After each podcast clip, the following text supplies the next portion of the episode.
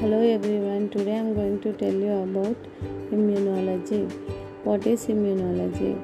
It is the study of immune response of an organism against any foreign antigenic substance. Okay, Mm, and uh, now I am going to introduce another terminology that is called as immunity. What is immunity?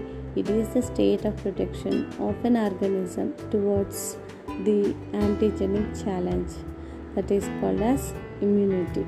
Okay, so functionally, this immunity of the organism was classified into two different types. First one is innate immunity, and the second one is acquired immunity. So, what is innate immunity? It is the immunity that is present right from the time of birth. So, that is called as innate immunity. The second one is acquired immunity. It is the immunity uh, which is uh, due to the immunological memory of the immune system after the subsequent exposure to antigenic challenge. That is called as adaptive immunity. Okay